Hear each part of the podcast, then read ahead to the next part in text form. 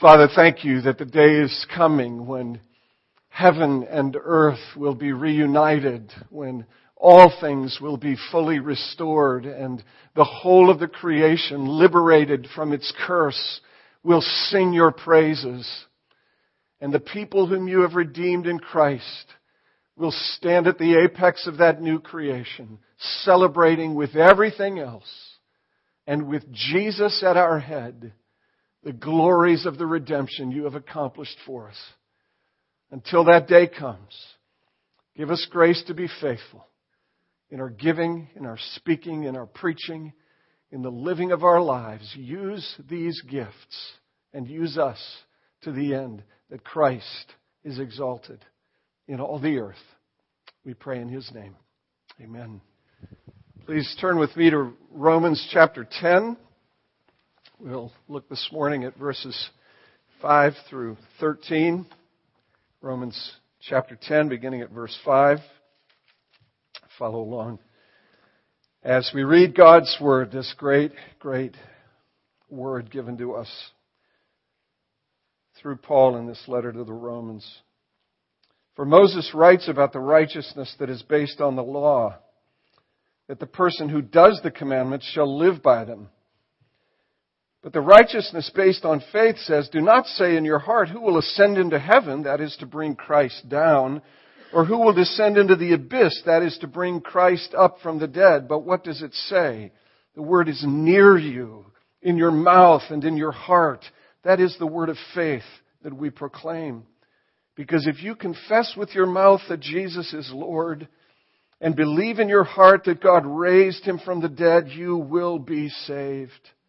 For with the heart one believes and is justified, and with the mouth one confesses and is saved. For the scripture says, everyone who believes in him will not be put to shame. For there is no distinction between Jew and Greek, for the same Lord is Lord of all, bestowing his riches on all who call on him. For everyone who calls on the name of the Lord will be saved. Thanks be to God. Let's pray. Lord Jesus, uh, help us as we come to this, your word. Uh, help us by the power of your Holy Spirit to give up,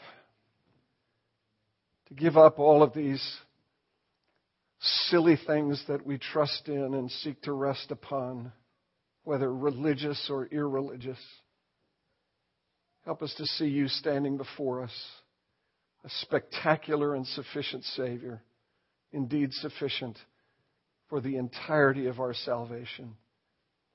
Come by your Spirit and set yourself before us through your word in the mystery of the preaching of your word to the praise of your glorious, glorious grace. In your name do we pray. Amen. Please be seated. Okay, I've finally figured it out. It's taken me nearly 62 years, over 40 of them as a Christian. But I finally figured out what your fundamental problem is. And I know what your fundamental problem is because it's my fundamental problem. I share it with you.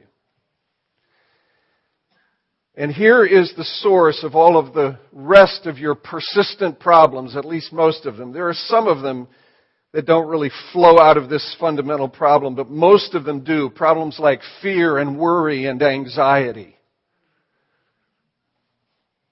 Are you with me so far? Problems that lead to a whole range of additional problems and issues.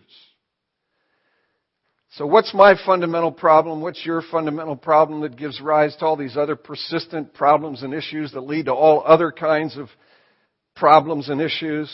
It's this. I don't like being the creature. I don't like being the creature. We went to Gainesville this last week for Kristen's wedding. My wife will tell you that I obey the speed limit that I'm a safe driver. I drive between 70 and 75 most of the time.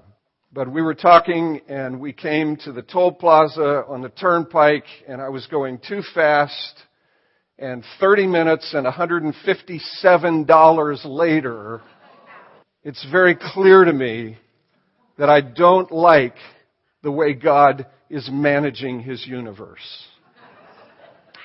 I don't like being the creature. I'm driving down the turnpike, minding my own business. People are flying by me at 80 and 85 miles an hour. I get pulled over for going through the toll plaza too fast and I want to know, what about all those other people? Are you with me so far?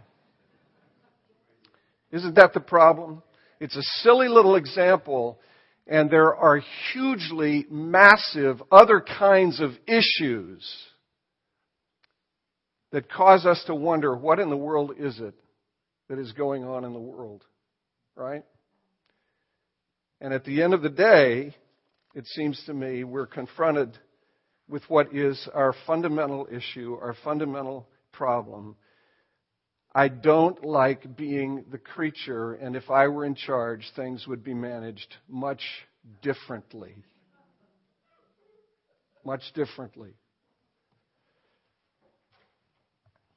I really want to be God, don't I? And so do you. And when I encounter things that are perplexing, things that are frustrating, the issue becomes my response to those things that are frustrating or perplexing. Romans 10 verses 5 through 13 is embedded in these three chapters, Romans 9, 10, and 11, where we are confronted with some deeply perplexing things. And I want to offer three admonitions to you. I want to make three practical suggestions that I think emerge from this text and the texts around it. First, embrace the wonder. Embrace the wonder. Second, reject the heroics. Third, enjoy the riches. Embrace the wonder, reject the heroics, and enjoy the riches. I'm going to try to weave these three things together as a kind of a, a three stranded cord, okay? Not so much in succession, but just sort of weaving them together. But I want to begin with the first one embrace the wonder. What do I mean? Embrace the wonder. Well, let's remind ourselves of what it is that's going on in this passage. In fact, what is going on in these three chapters, chapters 9 and 10 and 11. Remember that the Apostle Paul is responding to a question. He's responding to an issue that arises. It's an issue that he's encountered multiple times. It's very much in his mind as he writes this letter. And it's a question that arises in the minds of his Jewish listeners. And it goes something like this Paul, this gospel that you're preaching, this gospel which you say applies to both Jew and Gentile. This gospel in which you say that whether Jew or Gentile, all are saved on the same basis. That's the issue here, isn't it? That's the word that appears in this text. Right? If a person believes in his heart, confesses with his mouth, if a person believes in her heart, confesses with her mouth that Jesus Christ is Lord, that God has raised him from the dead, that person will be saved. Salvation. That's the issue here. And I've said to you the last three or four weeks, that is the overarching issue for you. And for me, I mean, there are a lot of other issues that flow out of this central and fundamental and core issue. But the overarching issue is how can you be right with God? How can you, an imperfect, unholy, unrighteous, impure person, stand in the presence of a God who is holy? Please don't trivialize that question. That's the overarching question. It's the question of salvation. And what Paul has been arguing is that a person, whether Jew or Gentile, a person is reconciled to God, restored to God, saved on the basis solely of what Jesus Christ has done, His work in His incarnation, His life, His death, His resurrection, His work received by faith. That's how a person is restored to God. Accepting what Christ has done plus nothing. But solely with the open hands of faith, receiving this gift by faith. And we talked last week about what that faith is, that it's trust, that it's entrusting yourself to Christ. And so the question that arises from these folks who are hearing this letter read, folks whom Paul has encountered across the 25 to 30 years of his ministry, the question that arises is, but Paul, the promise of salvation, the promises of the covenant were originally made and given to Abraham and to his descendants. And the majority of his physical descendants are rejecting this gospel that you're preaching. The Gentiles are flooding to it. The Gentiles are flocking to it. But the people for whom it was intended, the physical descendants of Abraham, they seem to be rejecting it en masse. Paul, and here's the question. Does that then mean that the Word of God has failed? That's what Paul says, verse 6 um, of chapter 9. He has that kind of language very much in mind when he answers and says, It is not as though the Word of God has failed. That's the question that he's anticipating, that he's been asked countless times. And how does he answer that? How does he support the idea that the Word of God has not failed, even though you see countless numbers of Jews rejecting the gospel that he's preaching? He says, no, the Word of God has not failed because the promise of the gospel and the blessings of the covenant are being fulfilled not in the physical descendants of Israel, but in the true children of Israel who are the true children of Israel, the true offspring of Abraham by faith. The true children of Abraham are those who believe. And how do you account for the fact that they believe? And this is where he gives the example of Jacob and Esau. At the end of the day, what accounts for the fact that there is this remnant within Israel, that there are those from the physical descendancy of Abraham that do believe, at the end of the day, we account for that fact on the basis of the purpose of God in election. The sovereign, mysterious, but wonderful mystery of God's electing grace. That's what Paul says. Romans 9:11 though they Jacob and Esau at the time of their birth had done nothing either good or bad or even before their birth in the womb in order that God's purpose in election might stand not because of him who works but because of him who calls here's the answer to the question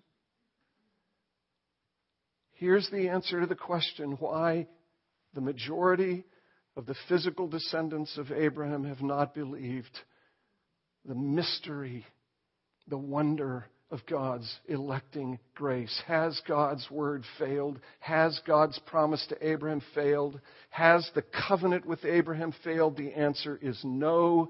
The promises, the covenant are being fulfilled in those whom God has chosen out of ethnic Israel. And it is further being fulfilled in the Gentiles whom God is incorporating into the true Israel. So that whether Jew or Gentile, out of the fallen race of humankind, God having chosen a people in His Son from before the foundation of the world, is now saving that people from every race and nation and tribe and tongue. And it is that people who are the true seed of Abraham, whether Jew or Gentile. In them are the promises being fulfilled. Again, at the end of the day, what finally explains this, what finally explains why anyone is saved, it is God's purpose in election. It is God who chooses, and then it is God who calls. It is God who chooses in eternity past, and it is God who calls in time present. He chooses. He calls out of the fallen race of mankind. Not because of deserving. We've got to remember this. His choosing and His calling are not because of deserving of any kind at all.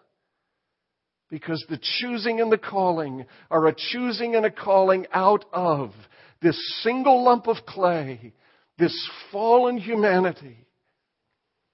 And God, who is pleased to discriminate and to separate, is pleased out of this fallen race of mankind to choose those whom he will save. Save. At no point, we've got to understand this. At no point is salvation because of deserving.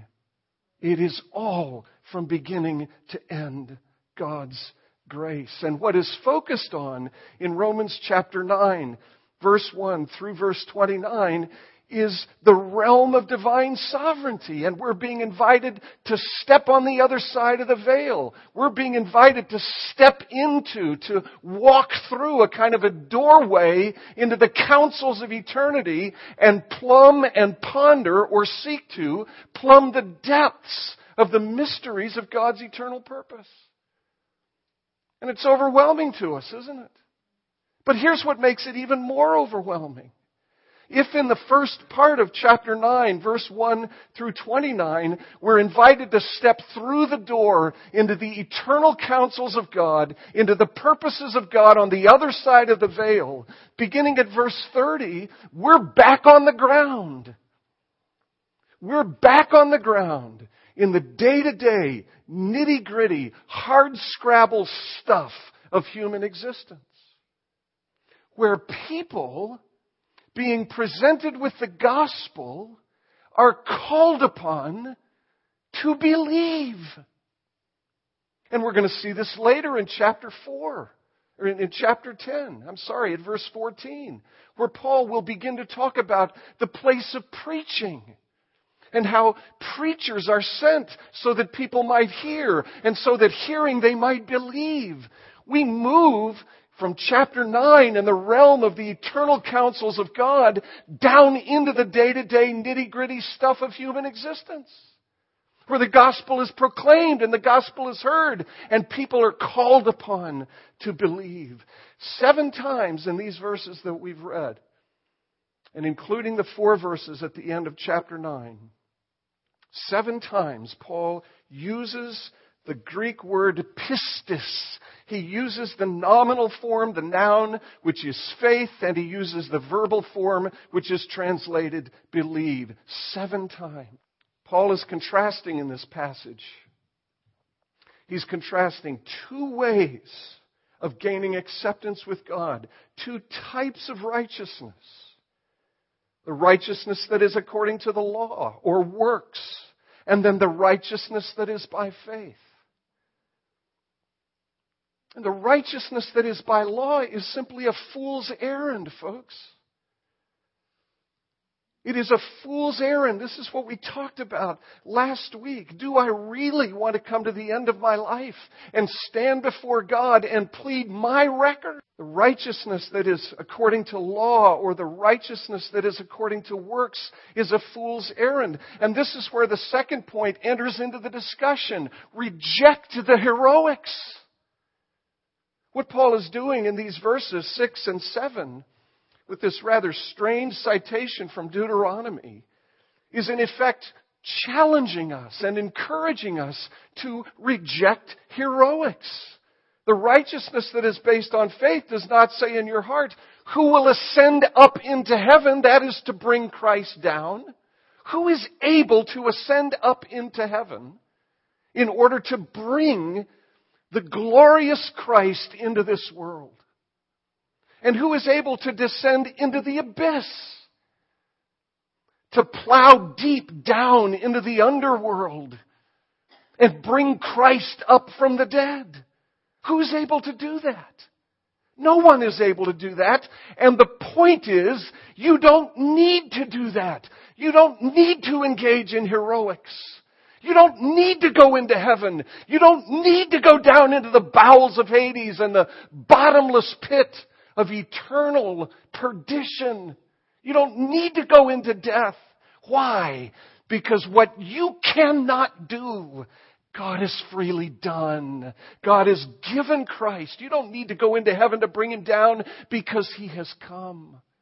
You don't need to go into the grave to raise him up because he has been raised from death to life by the power of God's eternal Spirit.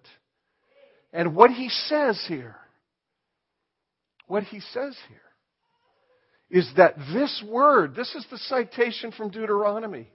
This word is not far away from you. This word is not removed from you. It is near to you. And this word that comes to Israel in promise form in the Old Testament, oh, my friends, I wish in the text that at verse 8, where Paul writes, what does it say? The word is near you in your mouth and in your heart. That is the word of faith that we proclaim. Oh, how I wish that was a capital W. Because the fulfillment of every word is the word, Jesus Christ. You don't need to go somewhere. You don't need to engage in heroics. Why? Because the hero has come.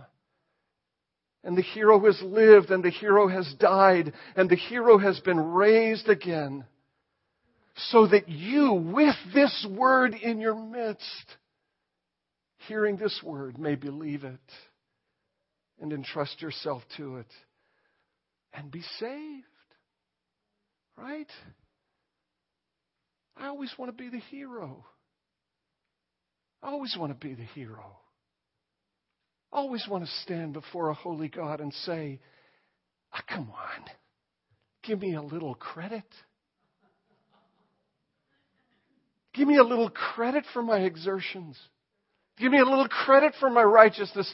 Give me a little credit on the turnpike going to Gainesville that I'm not a bad guy. But see what Paul is pressing here is that these heroics, these attempts to be heroic, are a fool's errand. Folks, let me, let me put it to you this way. There is a condition which must be met if anyone is to be saved, and that condition is belief. That condition is belief. It's not law keeping. You can't do it. You've never done it. You never will. It's not being smart enough. You're not smart enough. You haven't been and you never will.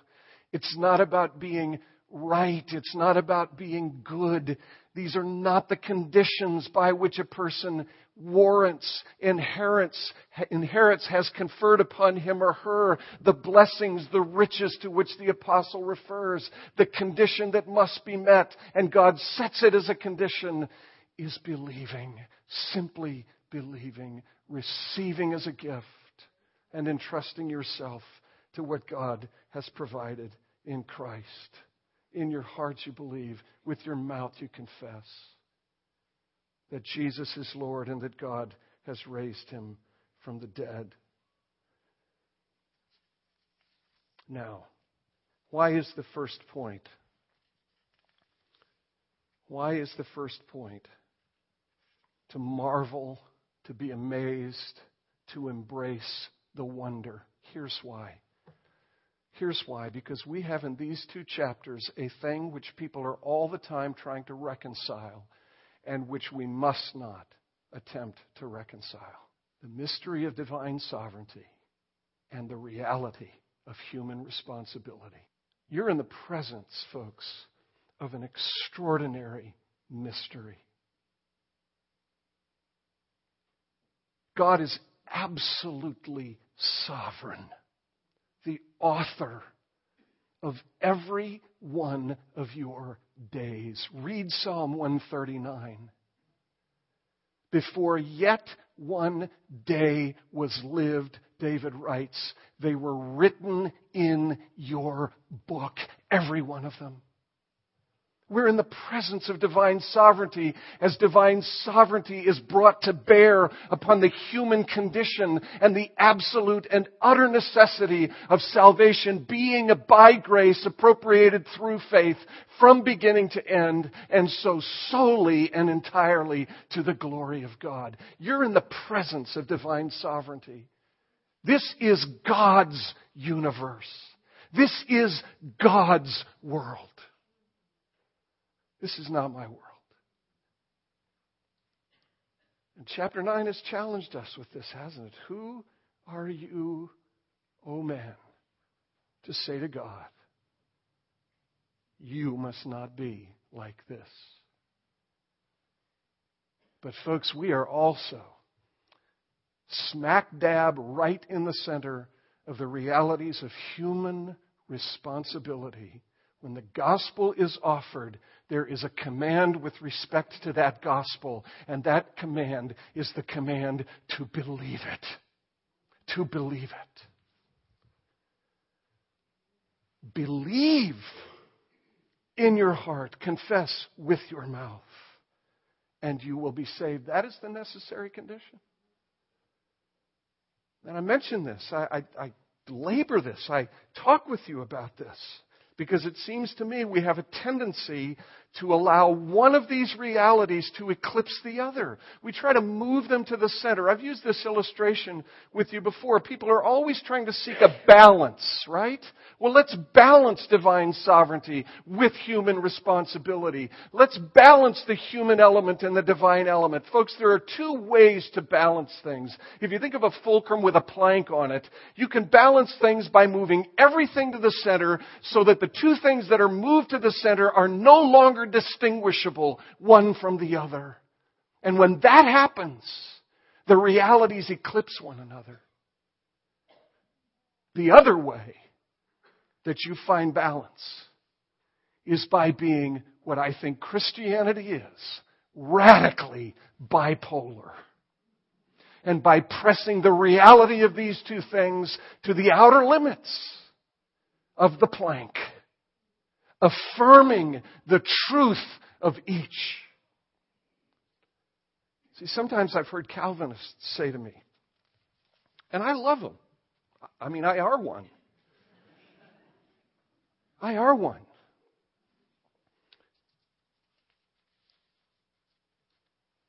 I'll have Calvinists say to me, I didn't choose Christ. Well, I want to say, well, then who did? Who did? And if you haven't, let me be the preacher of the gospel who tells you that it's urgent that you consider the gospel claims and that you lay hold of Christ, that you hear Him as He invites you and you respond in faith because eternity hangs in the balance. If you didn't choose Christ, who has? And if you haven't, let me plead with you that you do it. You see, the question is not, why does anyone choose Christ? That's a different issue. Don't let the question, why does anyone choose Christ, obscure the necessity of meeting the condition of faith that one must trust Christ if he or she is to be saved. I understand the counsels of eternity, at least at some level. What I don't understand is how the counsels of eternity intersect with human responsibility. I make no attempt to reconcile the two. I affirm God's wonderful grace in election and in calling that it might be a deep encouragement to those who are in the midst of life struggling to get to the promised land. That's why this teaching is in the scriptures, to encourage the hearts of the people of God. But I will affirm with every fiber of my being that if you do not embrace this gospel of Jesus Christ, if you do not respond in faith. The result of that failure to respond is your responsibility. It is your responsibility. And the consequences of a failure to respond to this invitation, which Jesus extends, the failure to respond, is eternal in its consequence. How is it with you?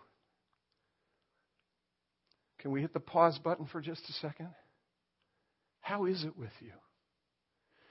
See, don't, please, for heaven's sake, don't make the mistake that I know some people make. They say, they look at their lives, they say, look at this mystery. They say, ah, ah, ah, ah God hasn't chosen me. That's not the issue for you to deal with. The issue for you to deal with this morning is that you are hearing, you are hearing the good news of the gospel of Jesus Christ, that God is pleased to save sinners. He's been pleased to do it from before the foundation of the world. And now in time, He is presenting Christ to you and offering Christ to you as the hero you need. You don't have to reach up into heaven. You don't have to go into death. All you need to do is understand that Christ has come to redeem to save, to transform, to deliver sinners. And the question is have you believed this in your heart? Today, now. Have you believed this in your heart? Not just heard it with your ears, not just sort of reflected upon it with your brain, but have you believed this in your heart? Have you received Christ? Have you accepted the sufficiency of His perfect, infinitely valuable work for all of your sin and for all of your eternity? That's the thing you need to be concerned about this morning. Have you, have you accepted this, received it as a full and sufficient salvation for you? See, don't, don't let this other stuff get in your way. Paul's dealing with both of these things. He's dealing with them because he's writing to people who have questions, he's answering questions. But let's leave what should remain behind the veil behind the veil. And let's live on this side of the veil where the gospel is set before us and when we are, where we are called upon to believe it, to embrace it, to trust it. There are some who have questioned whether the offer of the gospel is really a free offer. They reason this way. They say, since God has chosen those whom he will save, is it really honest? Is it really integrious? That is, does it really have integrity to offer the gospel indiscriminately? Isn't that disingenuous? And here's my answer No, it is not disingenuous. Yes, it is a genuine, real, and honest offer of the gospel. And I use as my example Jesus himself. Jesus himself. Matthew 11, 25 through 30. At that time, Jesus declared, I thank you, Father. Listen to this.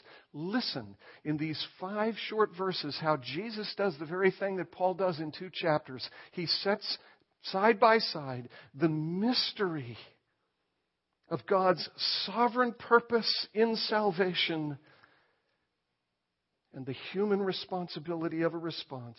At that time, Jesus declared, I thank you, Father, Lord of heaven and earth, that you have hidden these things from the wise and understanding and have revealed them to little children. Yes, Father, for such was your gracious will. What is God's will? It is to hide and to reveal. That's His will to hide and to reveal. Sovereignly. Discriminating as He is pleased to discriminate.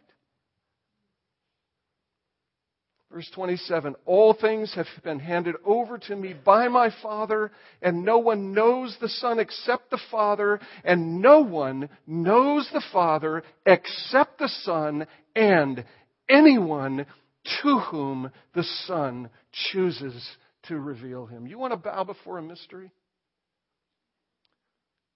You want to take your place as a creature before the Creator and say, You are God, I am not.